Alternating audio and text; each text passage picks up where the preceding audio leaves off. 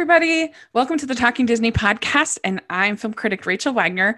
And I'm here to talk about another of the Disney canon classics. And I'm joined every month by my very good friend, Stanford Clark. Hi. Yes. Can you believe we're already almost at the end of the year? I can't believe it, Rachel. It's amazing. And here, yeah, it was, holy smokes. I mean, how much have we heard about Frozen 2 so long since and it's here. It's we're almost, almost here. Next way. week, we're gonna get to see it. Oh my god! Yes.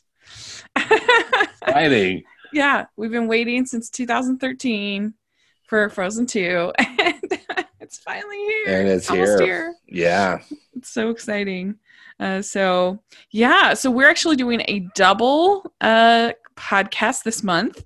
Uh, like we did with Ralph Breaks the Internet, we are covering both Frozen and Frozen 2. And uh, yeah, and then we will be back to the random number generator for uh, for December. So yes. that will be pretty fun. So, yeah, we're just going to dive into Frozen. This can be really, really fun. This is the phenomenon that is Frozen, and we'll talk about yes. some of that, but also, uh, you know, what we think of the nuts and bolts of the film. So, it'll be really, really fun. And so, uh, Stanford, what is your just kind of overall thoughts about Frozen? So, Frozen as a film, I love. Mm-hmm. I think I think that the film is is absolutely terrific. I love rewatching it again. I, I just think it's original yet really fits so nicely in with with the genre, mm-hmm. and I, I just love it as a phenomenon. Uh, I can't say I'm the biggest fan of, of, of the of Frozen as, as a phenomenon. I think it's I think its popularity is deserved. Don't get me wrong. I think mm-hmm. it's a mm-hmm. really great film, uh, but I do have some problems with with what its overwhelming popularity did, both with both from you know people and also what Disney did too. So mm-hmm. I'll be mm-hmm. anxious to explore yeah. that so that'll be fun to talk about. Yeah. Uh, I assume you, of course, you saw this in the theater as yes, 2013, multiple times. yeah, yeah. Did, were you on a member of press at that at that point? Did you go to early no, screening? I okay. I didn't. I went on opening weekend, mm. and uh, but I was not a member. I did not get a get to go to a press screening. Okay. So yeah. I, I believe I I know I was out of town that weekend because uh, it was Thanksgiving weekend. I was out of town and I went to a Thursday night screening, you know, because typically I'm not able to do that with some of those other commitments I have at home. And so that was really fun to be able to, you know, just to be able to go like, kind of like a day early, you know, for me. Uh, anyway, how about you? Did you go to a press screening or what did you do? No, I didn't go to press screening. I just went to see it in the regular theater. And I have my actual because at that point i wasn't i didn't even have a movie blog i just had my regular blog where i would occasionally write a review for a movie that i really liked and so this was in december this was december 5th 2013 that i wrote the review so I probably had seen it sometime over Thanksgiving, but then okay. it took me a week or, yeah. or you know, sometime that week I had seen it, and I so I I had some thoughts. I said, let's see, I've always been a huge fan of animation. Typically, they are my favorite movies of the year. They certainly can be stinkers, but the potential for creativity and clean humor is there too. This is certainly the case with Frozen, and it is worthy of all the praise heaped on it. I liked it as much as Tangled, if not more so, and I loved Tangled. And uh, so, and then I uh, talk about some different things. And I said, one nice thing about the story is there's no true villain there is a there is a helpless but powerful character but no true villain which is interesting. And at the time i said in pixar's brave there's also no villain. And in that case i think it hurt the story but this has enough of a sense of dread to make up for a cent- for a central evil character. And so which is really interesting. So at the time i remember being very surprised about hans. We'll talk more about that but I didn't really even see him as a villain. I just saw him as part of the story, if that makes sense. Mm-hmm. Mm-hmm. So yeah, and I I say the voice cast is uniformly strong with Idina Menzel and Kristen Bell playing two sisters who are orphaned princesses in a faraway land. They grow up isolated from each other and the public, but are forced to interact with each other. And the Menzel sister becomes upset and turns the town into an eternal winter. Isolated, she creates a castle and Belle's Anna must go and find her sister with the help of a charming snowman who is in the movie just long enough to be entertaining but not annoying, and a reindeer and his owner Kristoff. There is also a dashing prince that figures in the midst, and several other characters. Uh, so it's just kind of interesting what stood out to me back then. oh yeah, it is. I love that.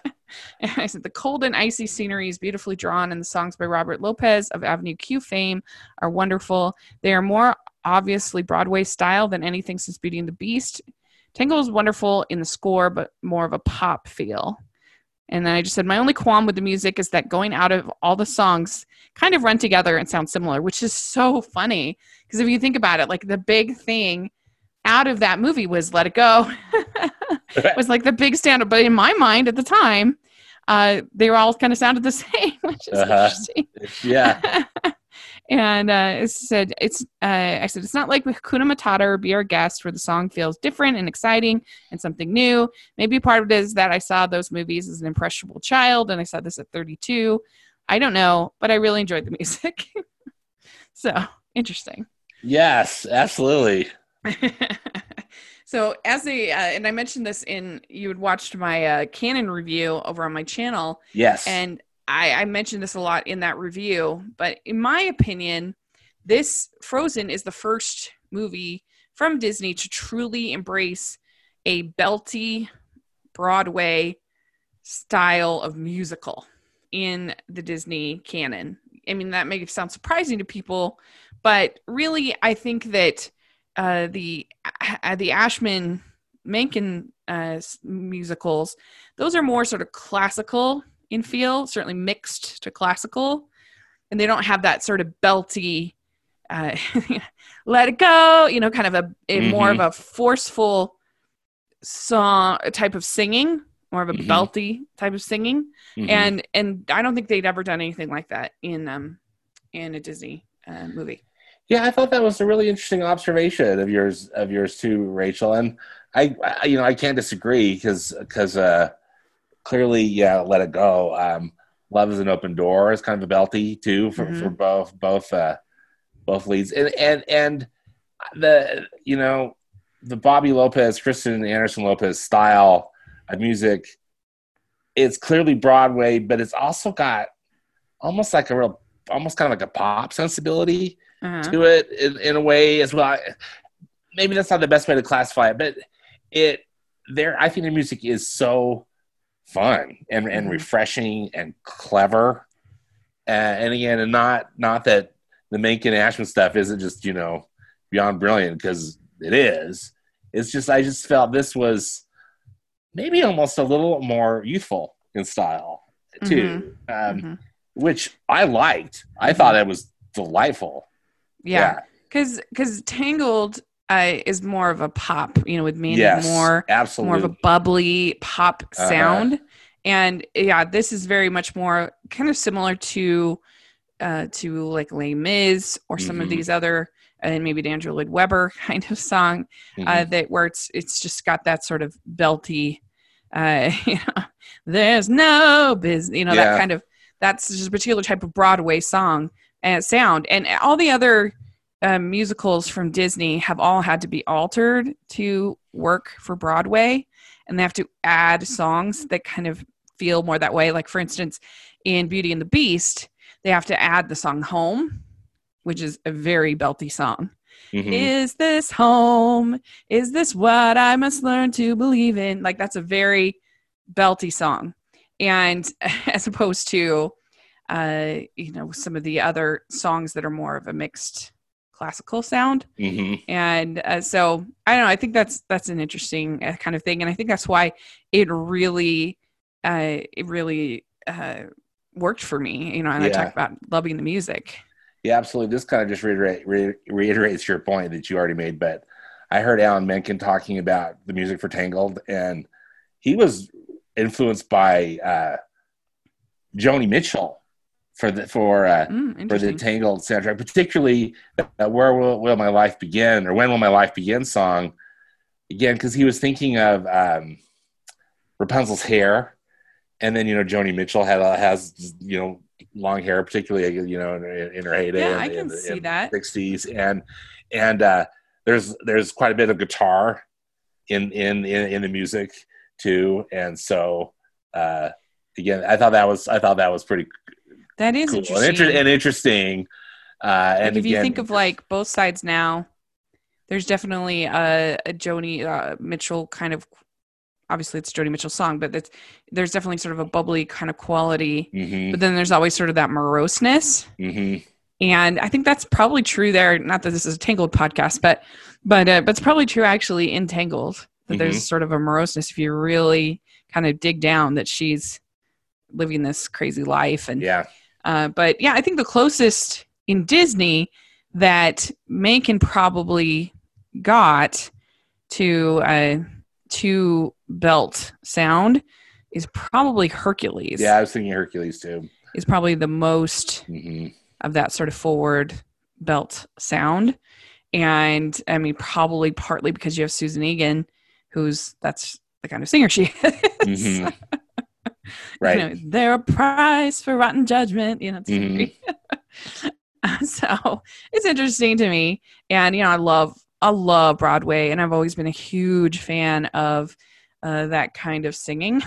like when I was uh, when I was in high school, Les Mis was kind of my obsession. I mean, I knew every line to every song. I knew every. Uh, Mhm. I had watched the tenth uh, anniversary Yeah. of that that that ten year anniversary concert yeah, which is just so wonderful. so many times, yeah. and you know I got to see it, and uh, you know if if uh, Little Mermaid was sort of my my obsession as a young girl, and as far as music and movies, uh, Les Mis was kind of my musical obsession in in high school, Yeah. and and so uh it just that sound like when Eponine is singing uh, on my own you know like that like it's just such a such a great i don't know great sound i love it it's so raw it's so vulnerable and maybe part of it is also sort of envy i wish that i could really sing that way i Oh, you know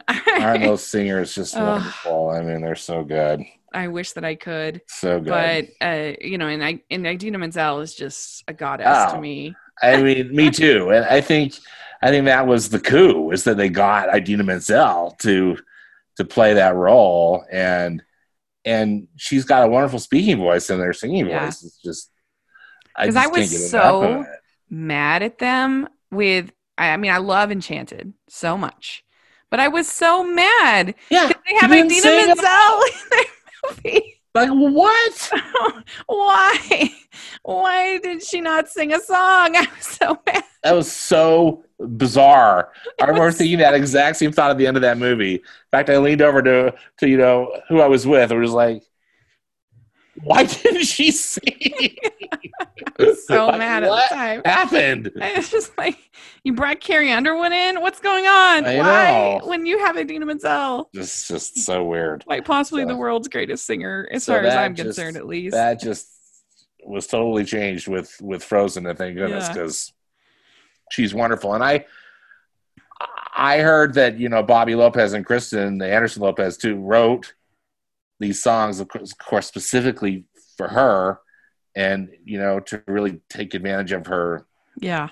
range and her interpretation, and they aced it. I mean, "Let It Go" was, you know, Yeah. talk about an anthem that you know was just remarkable. It just took on a life of its own. Yeah. When another interesting thing in my review is I I just say the story has a nice message about family, sisters, and the many forms of true love. It surprised me at points, which is tough to do in a princess movie, and the snowman was very funny. It's completely appropriate for young children with only one scary snow monster that is isn't too frightening and is only in one scene briefly. So I, I do think that that is part of the reason why I love this movie so much is because I have three sisters, and sometimes I don't understand them. I don't, and they don't understand me for sure.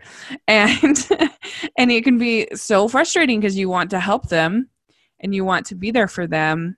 And we have a big age, you know, age gap in my family uh, between us four girls, and so it, it can be kind of just frustrating when you when you have I really related to both Anna and Elsa's experiences mm-hmm. and just the dynamic of these sisters. And that was something new we never had in a Disney film before. Oh yeah. Siblings.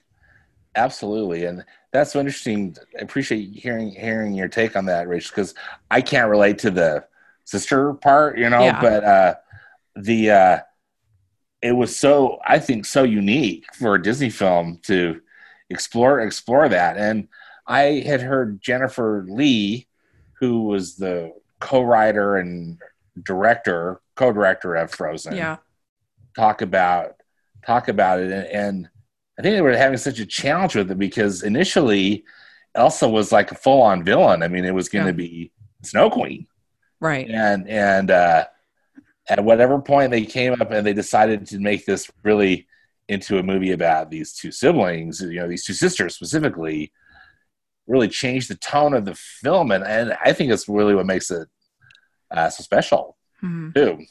Yeah, yeah, I agree. And people act like we'll talk more about it, but people act like making that change is like crazy and wow, they changed it. Can you believe it?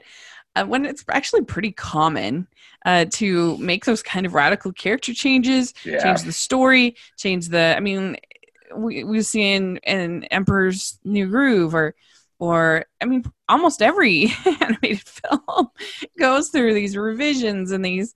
Uh, I mean, that's just the way the way it is. I mean, look at even Toy Story. Mm-hmm. Originally, Woody was practically going to be a villain, mm-hmm. and uh, and then they t- they tempered down his character a ton, and totally changed that. I mean, this is not uncommon, right? Yeah, and so I basically it's kind of interesting to go back. It's kind of interesting to go back in and look at the history of uh, making a movie about the Snow Queen story. It goes all the way back to 1937. Yeah, was they, when it was first proposed. It's been in development for decades, kind of yeah. on and off. I think at Disney, yeah, yeah, going all the way back to Snow White, and which is really interesting. And then it just would kind of get periodically repitched and repitched, and uh, and then it was finally repitched by Chris Buck. And and he had just done Surfs Up over at Sony, and Lasseter, John Lasseter, convinced him to come back to uh, to Disney, and he had a number of different pitches, and this was one one of them was to uh, was to do uh, the Snow Queen again, which is really interesting. Yeah, definitely. Yeah, Chris Buck. He's a pretty a cool director. I mean, like I said, he did Surfs Up, and Which it's a movie I like. I think Surfs Up was, was really a creative, fun that movie. And wasn't he co-director of Tarzan at Disney? Yes. Yeah.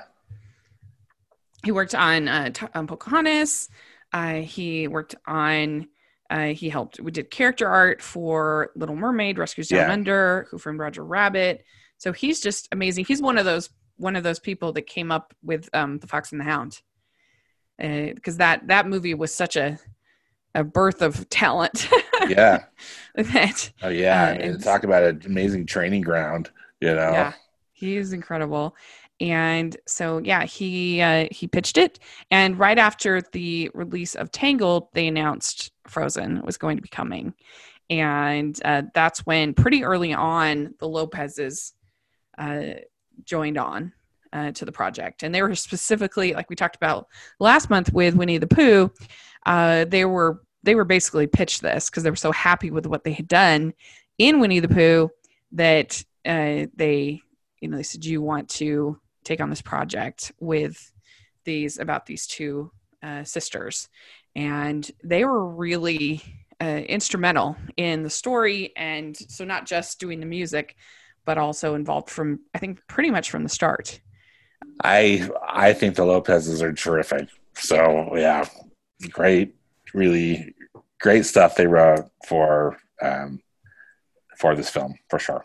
Yeah, and uh, they said that I, you know, the main goal was to try to uh, to have this theme of sort of this frozen heart uh, getting kind of melted, and you know, so that's why we have the this the bond between the two sisters and you know that's kind of the emotional pull of the of the movie is Elsa's kind of conflicted heart, you know, getting melted and the winter ending and all of that. And so, anyway, uh, so yeah, they changed Elsa from being a villain, and uh, and they actually had they were so concerned about getting this dynamic between the two sisters right that they had this whole sister summit uh, where the women from the studio and their sisters had basically like this little retreat and uh, where they w- tried to get that dynamic right because they'd only done it one other time in a disney film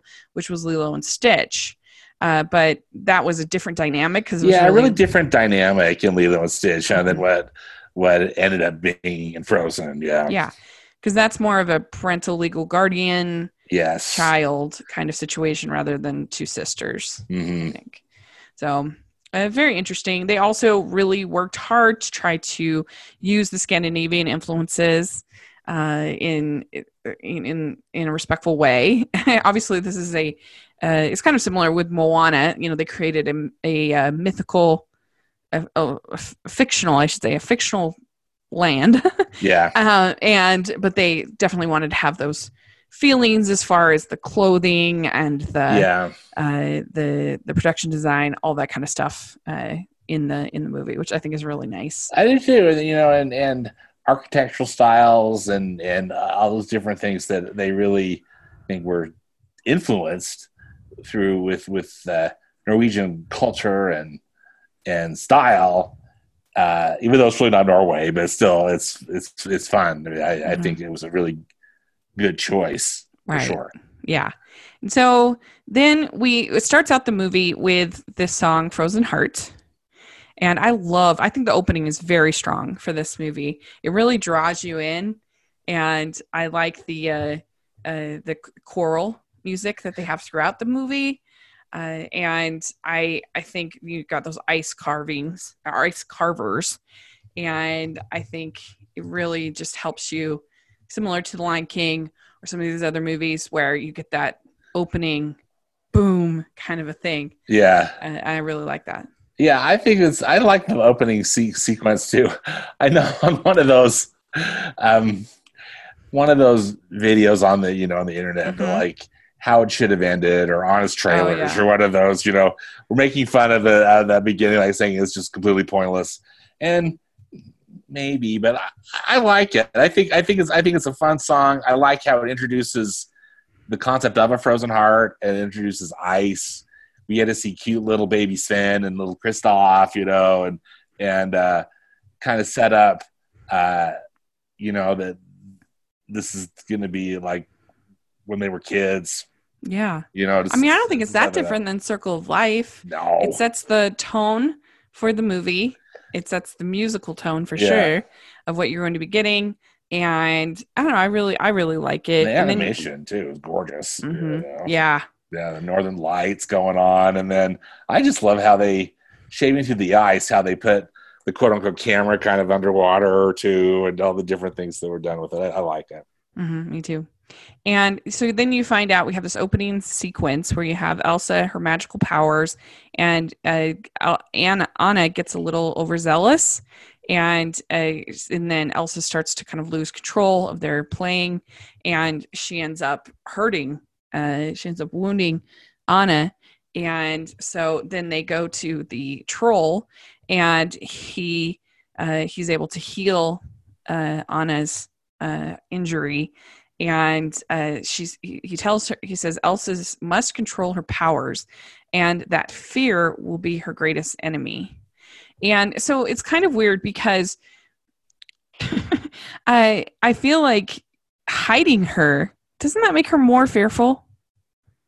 Oh yeah. I mean they it's going to be so interesting to see what happens in frozen 2 when we learn a little bit more about you know kind of the overall picture they had of, of the parents. But it's it's not great parenting i think is one of the things you know because because yeah it hurt both the girls you know tremendously. I mean it totally freaks out elsa and then poor anna's so isolated and she makes her so sad. I mean is there any song that's more heartbreaking than do you want to build a snowman? I don't think so you know so it's it's so i mean it's so perfectly done but it's so sad.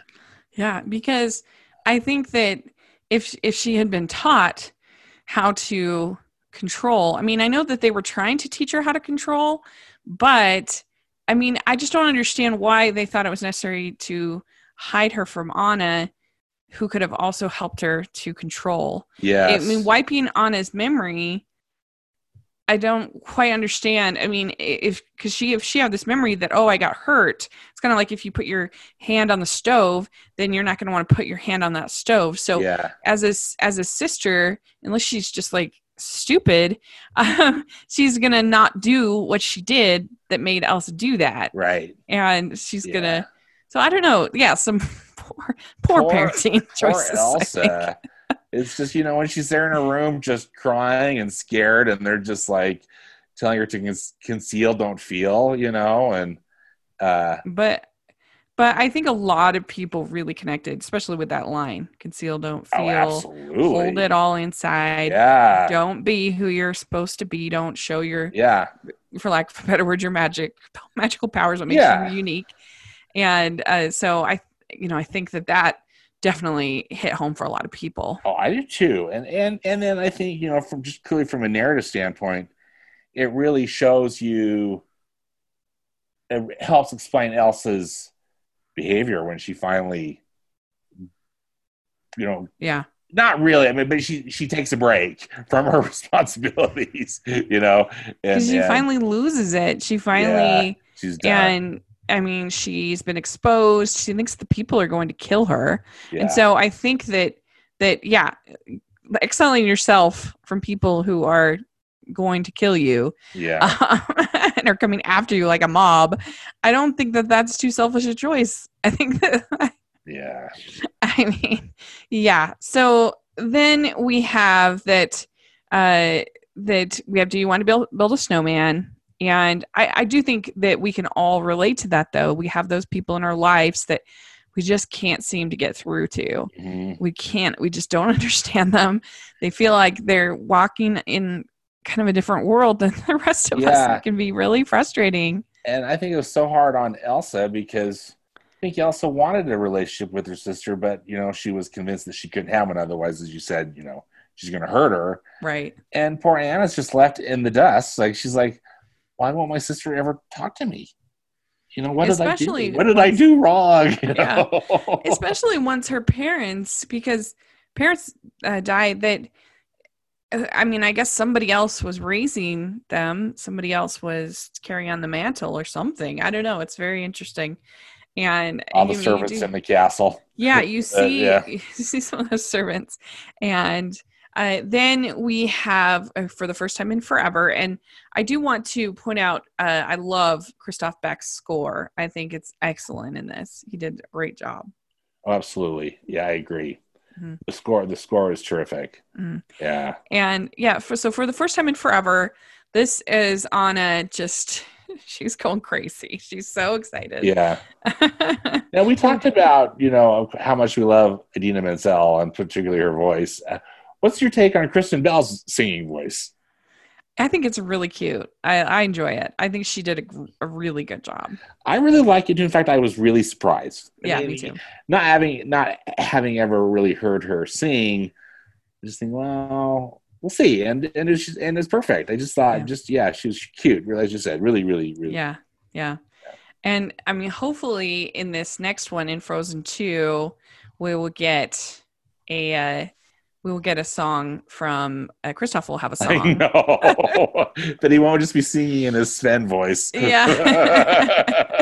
because Jonathan Groff, of course, is It's incredible. terrific. Yeah, yeah, on Hamilton and stuff like that. yeah. So, I mean, he, the character does have a song in the musical, Mhm. uh, a really good song actually, and so hopefully they'll put a song in, in yeah. the new one. but I think for, for the first time in forever is a really great. Is a great song. And it's really it, it's it's funny, and you know, she there's there's some pretty pretty funny lines in it.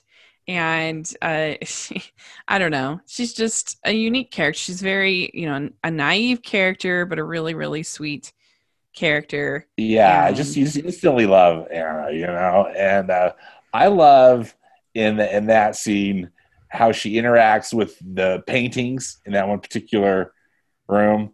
If you recall, yeah. the animation in that is so fun because uh, you just feel like this is probably how she's had how she's kept sane. And here she is, just really alone, you know. Mm-hmm. And, and uh, these paintings are kind of what she interacts with, but they just do such a wonderful job.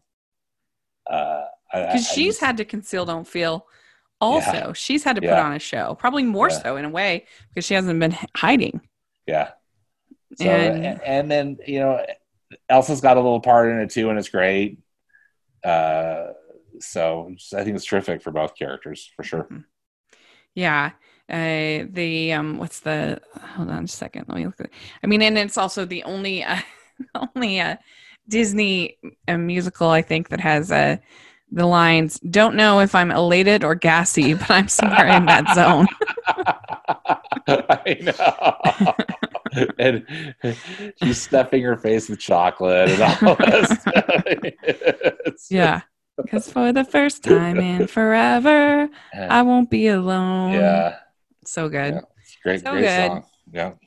Uh, so okay, then we have uh, we have the coronation, which I love that whole scene. I love uh, Elsa's coronation dress. Uh, I think is, she looks, and it's so cool to have a Disney princess movie where there is actually coronation. Yeah, there's a coronation.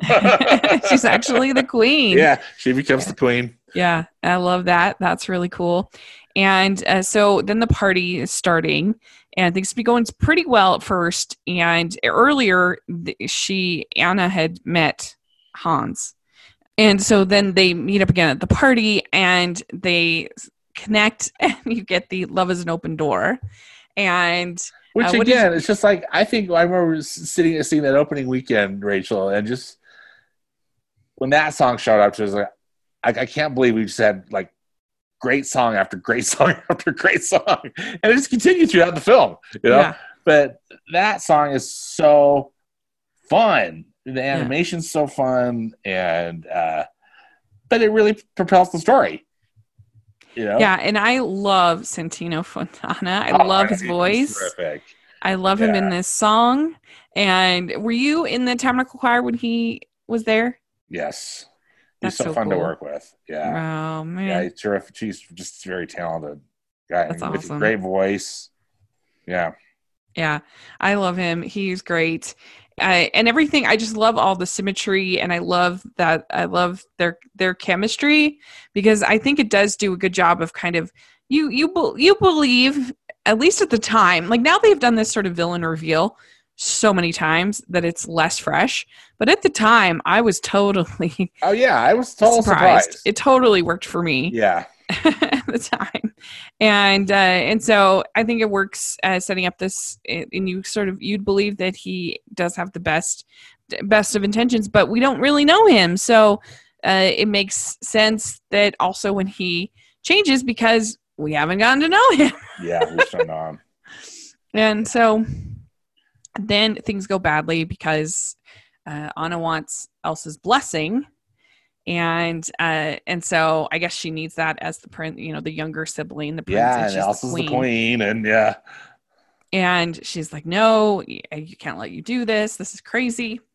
And Anna gets frustrated, and you know, you don't have to be like this. You don't have to, you don't have to do this. And uh, and she you know, ends up ripping off her glove, which causes her to to to start the winter and and then she leaves. And i i do think that the whole let it go segment is so great. It's so impactful and beautiful and well sung yeah. and amazing. It's just so yeah. good. no with you. I love everything about that sequence too. I really like how they you know they build up to that to that crescendo where elsa's had it uh, and then all of a sudden her power starts to just kind of unleash itself, and she doesn't necessarily have the control, you know. Um, but when she runs off and she's running on that lake, is that mm-hmm. the coolest? You know, with yeah. her cape, with her cape trailing, and and and the little just little things of ice when she touches the water. Um, uh, brilliant. So and then yeah, I'm wishing that whole let it go sequence. It's amazing, you know that the anim. I mean, clearly the song, as we talked about, is iconic now, really but uh, it, I think the animation that they did was um, just phenomenal. When she mm-hmm. stomps her foot and uh, then that ice castle starts to reveal itself. You know, starts to build itself in that giant chandelier and all that stuff. I mean, I could watch that over and over again because I'm just yeah. amazed at how beautifully it's animated. Yeah. Yeah. It's and I mean and and it's so deep you look and you just see like the the little sparkles and the little snowflakes and the mm-hmm. little how how it, what attention to detail that they oh, had in the scene remarkable. is really impressive. And, and and her her snow dust, you know, I I've seen some stuff about just the amazing amount of computing power it took, you know, yeah. to create how beautiful that that dust is. You know, there's a bunch of it in that scene in particular. Uh, you know, yeah. it's just so so good. Yeah, and I mean, I guess I've always people people that are hard on Elsa because they say, "Oh, she's abandoning her people to this winter." Well, first of all, yeah, they were going to kill her, but second of all, who can relate to that of being like just breaking and being like, "Ah!" Yeah. You know, and I, I mean, maybe yeah, maybe leaders should be able to handle that in a more uh more seasoned measured way but she was young she's yeah. a she's a teenager and who has been treated terribly her whole life told to conceal who she is now everybody knows and uh, and i don't know i completely relate to that feeling of just bottling everything up and getting to that point where I mean I've had panic attacks in my life so I guess that's why I understand and uh, what she was feeling and I you know just that moment of like I can't take it anymore. Yeah. I, I can't take it.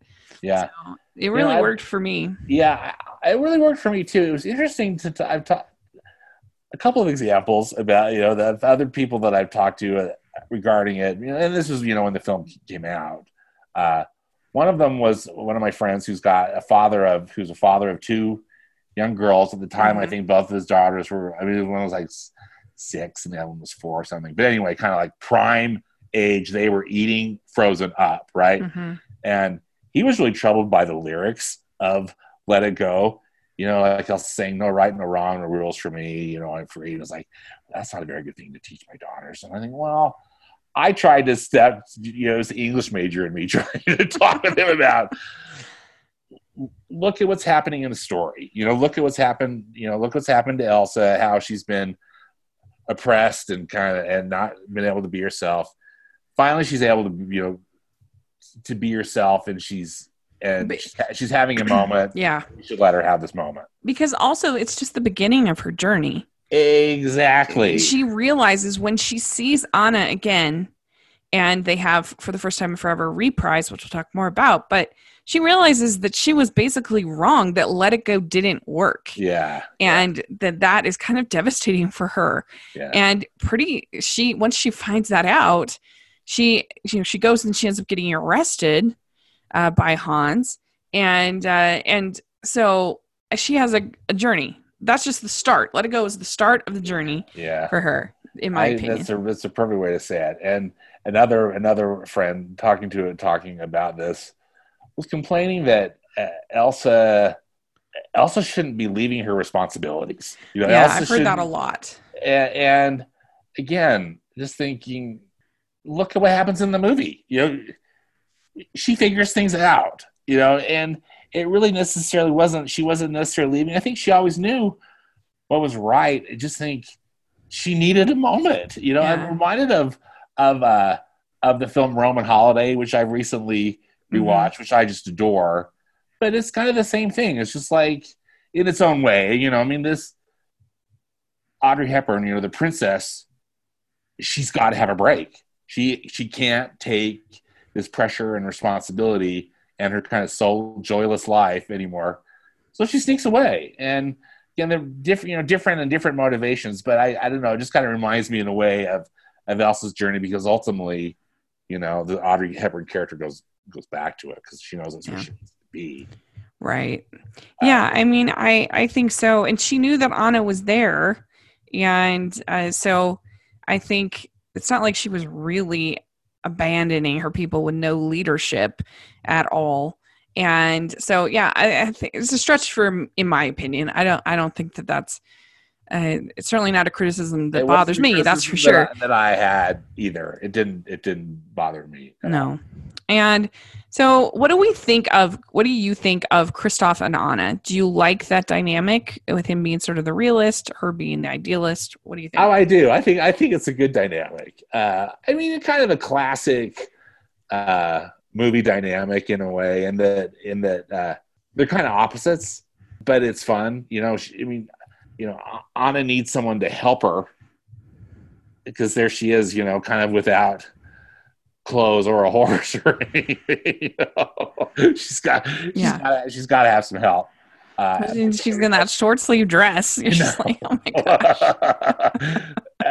So some help by somebody who knows what they're doing, you know, and where and where and where stuff is.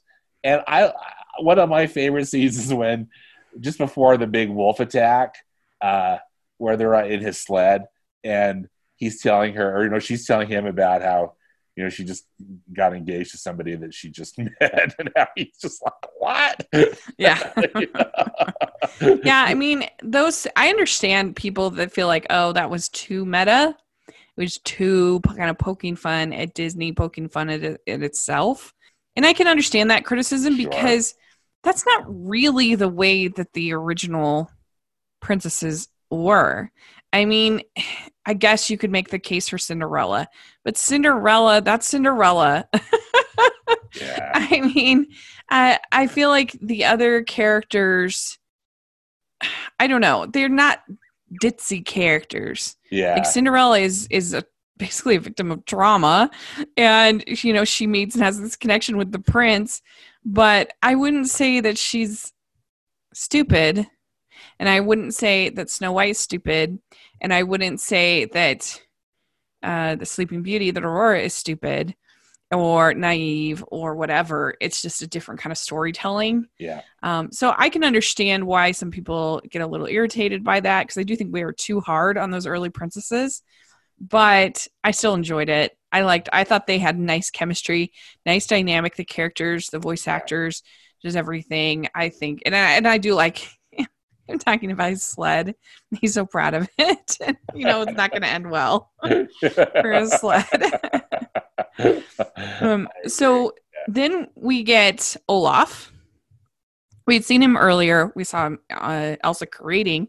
I mean, and and some people get really caught up in the fact that what are the limits of Elsa's powers because she can evidently create life, but eh, I don't care about that. it's a snowman. you know? she creates technically two snowmen, Yeah. the monster snowman and Olaf, And- yeah.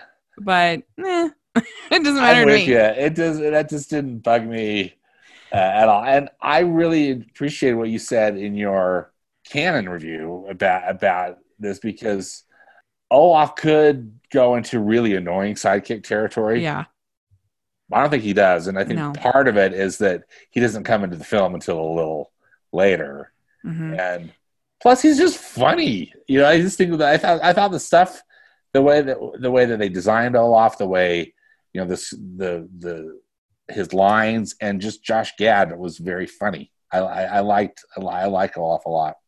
I do too, and I think that in the world of sidekicks, in as far as Disney sidekicks, I think he's actually a sidekick that matters to the plot Yeah. in a way that very few sidekicks Yeah. do.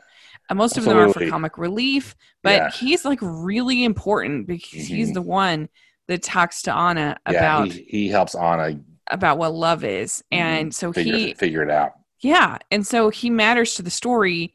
Uh, I mean, obviously he's maybe not up there with Genie, but he's he's in the top group of sidekicks in my opinion. I think I think it's fun. I think I think that in summer sequence is Yeah.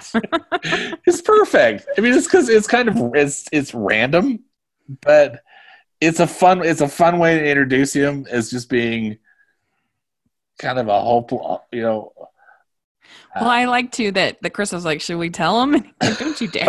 I, so. I love that. It fits into the whole Kristoff realism, right?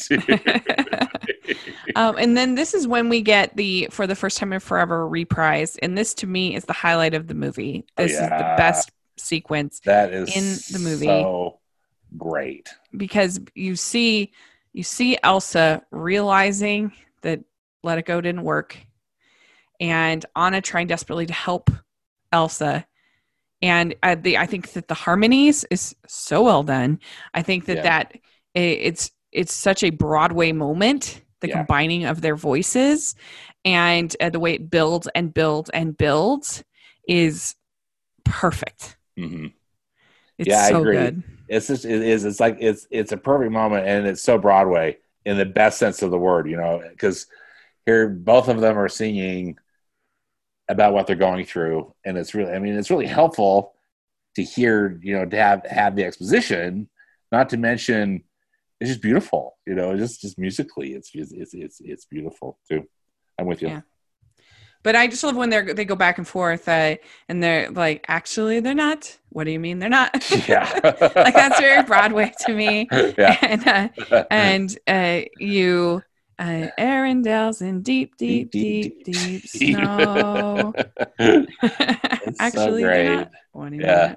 I love Well, that. I just think that's so good. it's a cool way to to, to communicate to Elsa like this is bad. You know, like we're, we're in trouble, and Elsa had had no idea. You know, she's just been I think off just kind of being grateful for a break, and again, who can blame her because she deserves. You know, she needs it. But, uh, hmm Yeah. Yeah. Then we have uh this is when we get Fixer Upper. And this is a weird element of this movie is the fact that just randomly the trolls raise Kristoff, which is really weird. yeah, that was know because again, it's introduced in the first of the film. Uh, you know, just like, well, yeah, where did Kristoff have any like where are his parents? Does he just kind of go work on the ice? You know, Yeah, well, and they don't even have any dwellings. How does he live? It's cold.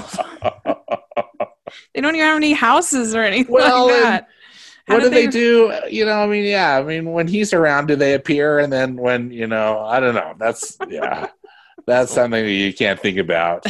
Think about too much. because I don't think that it is also sort of weird that they want with everything that we've seen between Anna and Kristoff that they're so eager for them to get married like right there. They're about to like force them into an arranged marriage. Yeah, and and yet Kristoff is this character who thinks that's totally ridiculous and and crazy. But if he'd been raised by these people it's sort of weird. And i don't know the whole thing it does i don't think that fixer upper is just as its own song. I don't think it's a bad song. I think it's fine like it's a perfectly cute bubbly song but and i think it's well sung but it just doesn't make sense in the story and so it's kind of weird and yeah so it's the low point of the movie in my opinion the weakest yeah, I, I hear what you're saying. I think I think it's a cute song. I, I'm with you. The, the whole kind of arranged marriage seems a little off, off putting. But I do like I do like the message of the song, which is really, I mean, it's again, you know, this is a movie about love, and and uh, and they're talking about love, you know, almost like unconditional love. Mhm. Yeah. And, and and so that part I like, and that kind of helps me look overlook some of it. i was frankly really surprised that they kept the song in the musical i thought they for sure it that in was the Broadway musical, right? Yeah. Mhm. Are yeah there 'cause- trolls in the Broadway musical? I can't remember. Yeah. yeah the trolls are there they sing fixer upper Okay. Yeah, yeah. So I was really surprised. I thought they would change that. But uh, but anyway, do you feel like the movie is too top heavy with songs and not enough No. in the second half?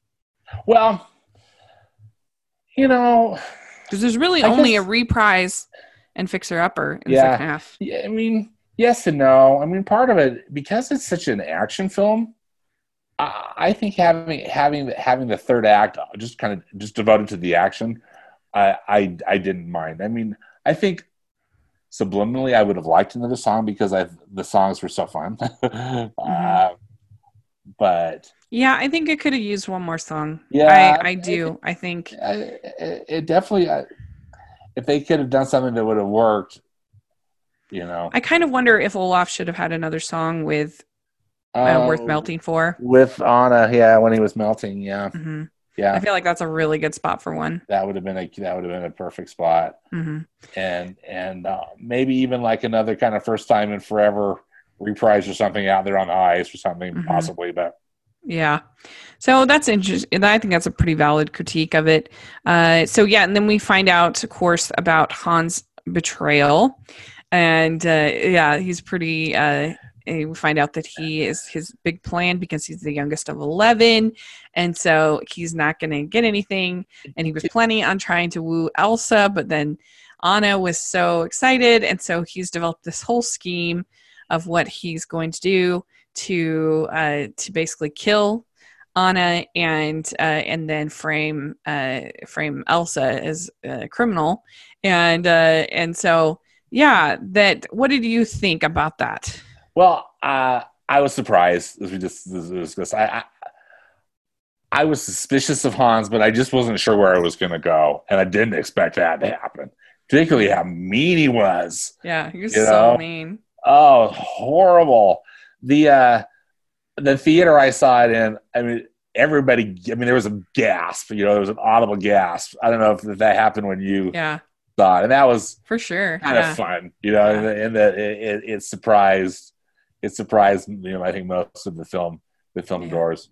So I thought, I mean, I, I, thought it worked. Now I'm kind of sad that they use it. I think he gets used a little too much. But yeah, uh, same. The, the, it, I thought it really worked for this. For this I film. really hope they don't do something similar in this new one. I hope that they go for all villain uh, or something different. Not, you know, I hope there's some Honeymaren character, whatever her. I hope she doesn't end up being a villain or someone like that. Yeah.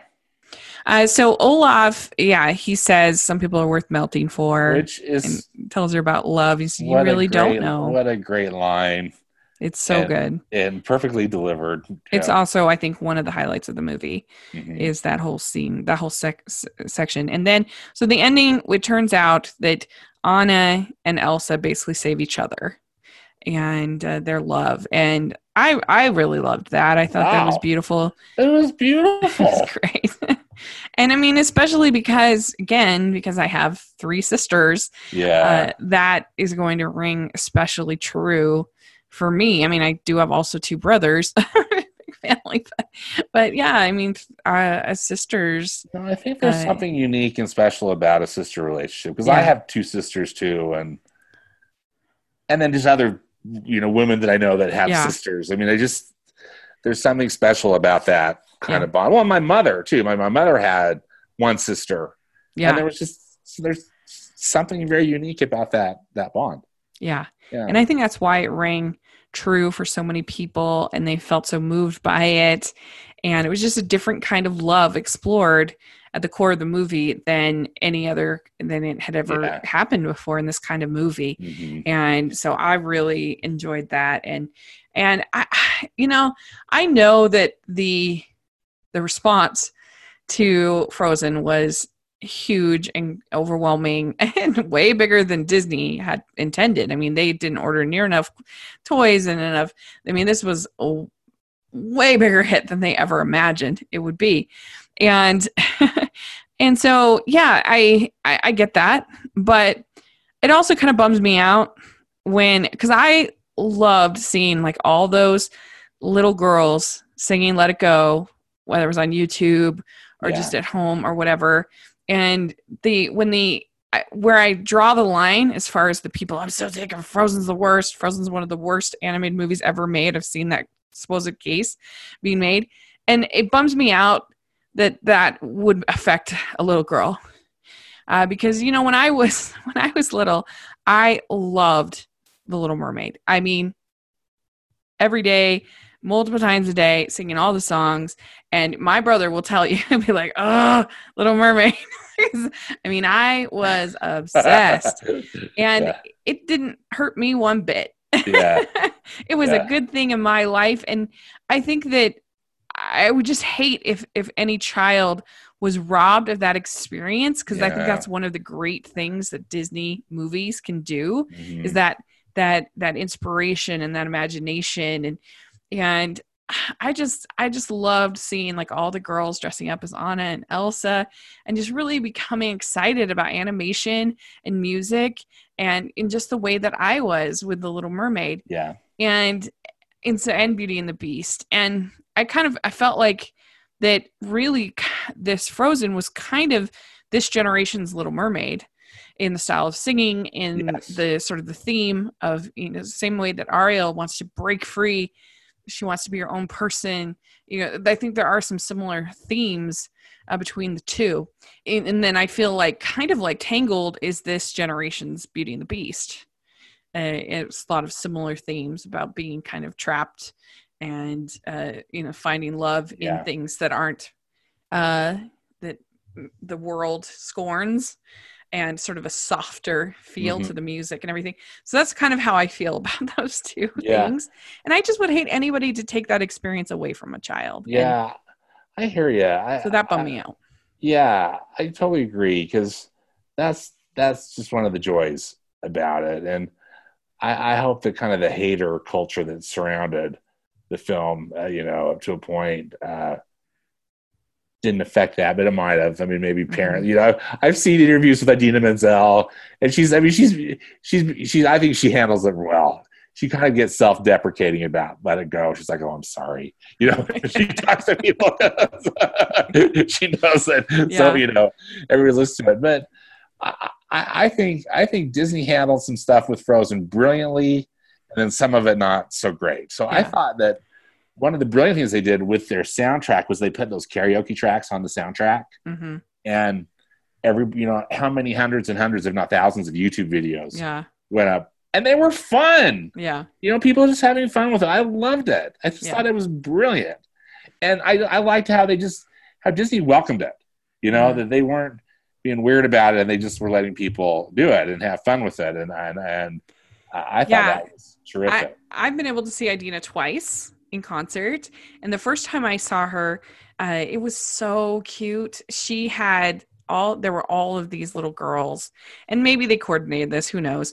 But there were all these little girls that were dressed up in Frozen costumes, in Elsa costumes, and uh, they all came up onto the stage and they all sang "Let It Go" with her.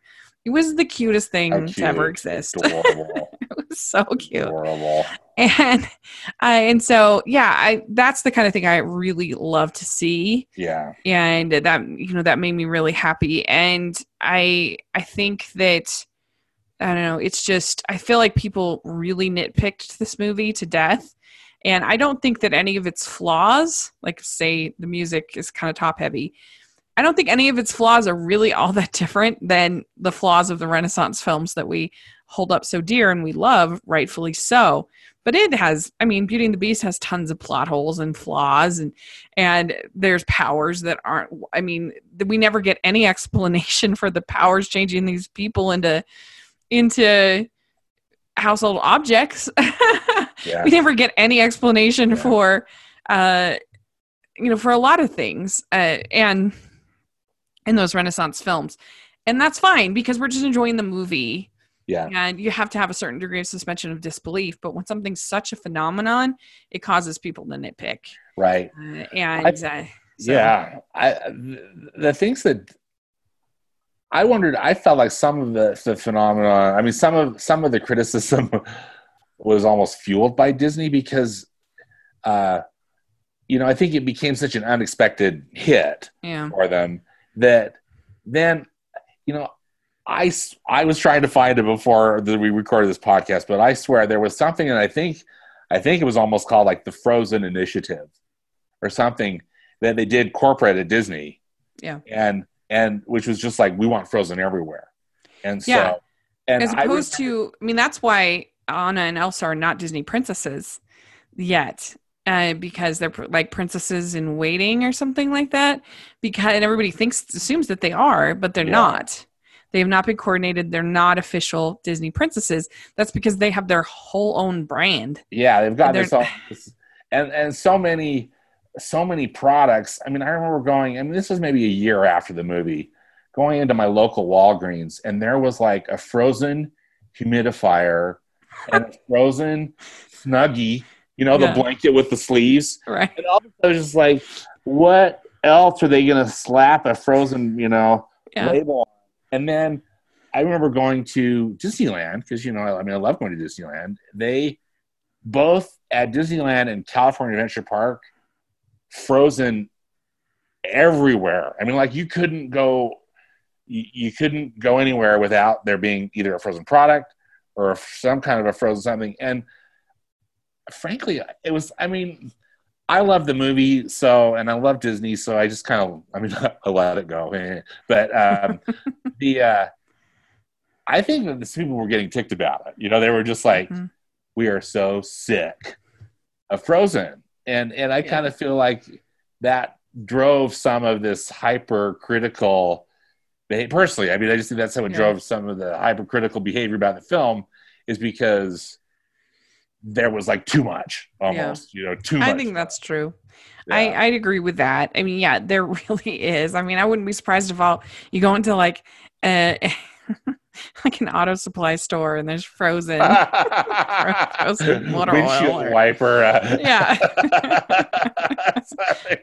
Odin's motor oil. I mean, there is everything. Yeah. and you know much of it i don't necessarily mind but i do i really do feel like it got a little out of control. out of control. So I've been happy that that this sequel didn't that they've it's had a bit of a break. You know that there's Yeah. I do feel like the the hate has kind of died down. yes And, and and and I feel like they've done such a brilliant job marketing this yeah sequel. the marketing has been brilliant. Yeah, and I, I know a lot of people that were kind of not a big fan or kind of down on it, frustrated, whatever, and now are pretty excited about this sequel. So Yeah. it's it's interesting. And were you mad about Mount Maelstrom Storm in uh, Epcot? At were you? Epcot, Yeah, I have very mixed got- feelings about it Um, because it got replaced with Frozen Ever After, which is one of the most uh, popular rides. I haven't been to Disney World since I was twelve, so I haven't So- been on the ride, but it looks so pretty I'm great. gonna get I, you know m- my apologies up front. I'm probably gonna get some hate mail for this.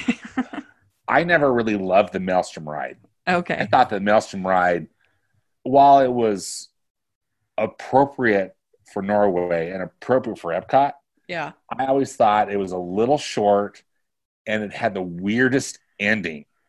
So like the the final the final climactic scene, Rachel, and this ride. So you never went on the ride that you can remember No. that you remember. So you go. It's kind of like Pirates of the Caribbean, in a way. You're in a boat. You're like in a boat that's got like these rows of that you said like four or five people, and there's like five rows. hmm Um, and this final, you're the final splashdown goes into this room, and it's it's the ocean, and there's a big oil tanker. I mean, it couldn't be uglier. You know, I mean, it's just like it's not like some pretty scene or some something. It's just like you're on the stormy ocean, and then there's this concrete oil rig. You know, I mean, it's So and then you think that and and then you unload the boat. Frozen and- Ever After was an upgrade then? I thought it was an upgrade because at least it was, and they they actually they extend. I think they kept the same track, but they changed where you unload the boat to basically where you load. I mean, it was just they they, they Yeah. just modified it a little bit, and it just made all the difference. And so, and and and I think they work closely with Walt Disney Animation Studios because there's a lot of really fun stuff in the queue, and so you know, Epcot. Sorry, I get so nerdy, but I, I just adore Epcot. But Epcot, traditionally, you know, when it was made, its goal was to be more kind of edutainment, you know, so Yeah. education and and and entertainment, and not a lot of Disney characters. I mean, there were some walk around Disney characters, but so many people were so upset that you know this ride got taken out and that a Disney character ride got put in there, and it's not even technically from Norway. I mean, it's inspired by Norway. Right. you know, as we talked about, it's it's it's not truly Norwegian, and that other people. So, I I personally think the ride's an upgrade. Um, that it's there. I think it's just. I mean, I kind of wish that it that they kept to the true vision of Epcot, but that's with a lot of different things. Not just Yeah. you know, I can't just pr- attribute it all to Frozen. And it's been a huge hit. I mean, there's a giant line for it every day. I think Yep. they've got a really cool area. I understand where you can meet Anna and Elsa. Mhm. I haven't been inside this little summer cabin or something that they built, and they did a beautiful. I've only seen the outside of it, but it, they, they did a beautiful job with, you know, with the design of it as they typically do with you know at Walt Disney Imagineering, you know, the Yeah. firm that, So- all the theme park stuff. So anyway, So I had in my last ranking, I had this, I had Frozen at number 12. oh nice, Yeah. So I had a pretty, pretty high. yeah, I'd pretty say. high. And I've I've ranked Frozen. You know, I, I did my ranking. I know. I'm so proud of you. it's about time. I finally, I finally broke down and did it, and I've got to just, I've just got to pull this up, Rachel, because um, I, if I'm not mistaken, I put it at number 18. Very good. That's a good it's- score. It's uh, I because again, it's a film that I, yeah, it's 18. It's a film that I really think highly of. Yeah. And one little addendum to my my Walt Disney World rant, and thanks, Mhm. thank you so much for hearing me out. What I really wish they would have done is just build a brand new Frozen ride in the Magic Kingdom in Fantasyland. That's what I wish they would have done, and that I think would have been marvelous. But I can see that. still, uh, Maelstrom I think got an upgrade, even though controversial. Yeah. But because also because I'm not a Frozen hater, I don't. Right. You know. All right. So we had some comments on our Twitter. Yay. so we have Richard Southworth. He says, Love it. Great story, characters, humor, and especially music. A wonderful piece of Disney magic. Uh, Christian Paystrup says, I haven't seen it since 2014, and I remember not really liking it. My plan is to revisit it for the second one, though, so hopefully I have a whole new perspective. And Riddle says, It was really good before all the hype. I like some Elsa songs and Fixer Upper, but it got to the point where enough was enough. I still like it. I just have other movies that I like more. Uh, then we have we have Olaf, uh, right? Thanks, PR twenty five says. Uh, so Saturday was actually the only third time that I'd seen it, and first time I'd seen it in five years. But watching it again, it's still not a huge favorite, but I was swept up in the humor, the animation, and drama. Also, I kind of get why it's a Christmas watch for many, not just the winter element, but something about some of the music, especially score wise. Uh, that as why I was watching Olaf Frozen Adventure directly afterward put me 100% in the Christmas spirit. No stopping me now. That's an interesting take. Uh, Animated Antics says, I love it. One of my favorite recent animated movies from Walt Disney Animation Studios. The animation is gorgeous, the songs are memorable, the characters are lovable, and the story is charming Disney fairy tale. I just think it's amazing, and I'm eager for the sequel. Kevin the critic says, a solid but extremely overpraised and overanalyzed film. And uh, Catholic Crop says, yes, I feel the same way. I like Tangled better.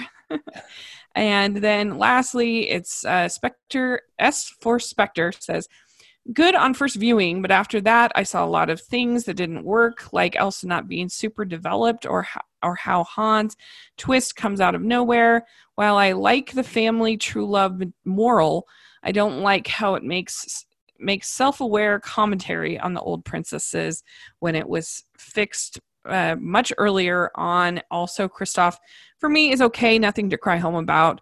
The music slaps, fixer upper, and first time in forever are slept on. So there you go. Some different opinions. Interesting opinions for sure. Yeah. yeah. So Great. okay, let's do this random number.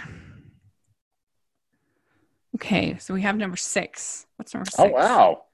Do we finally get a package film? I think we might. All right, yeah, we get. We're gonna talk about Saludos Amigos.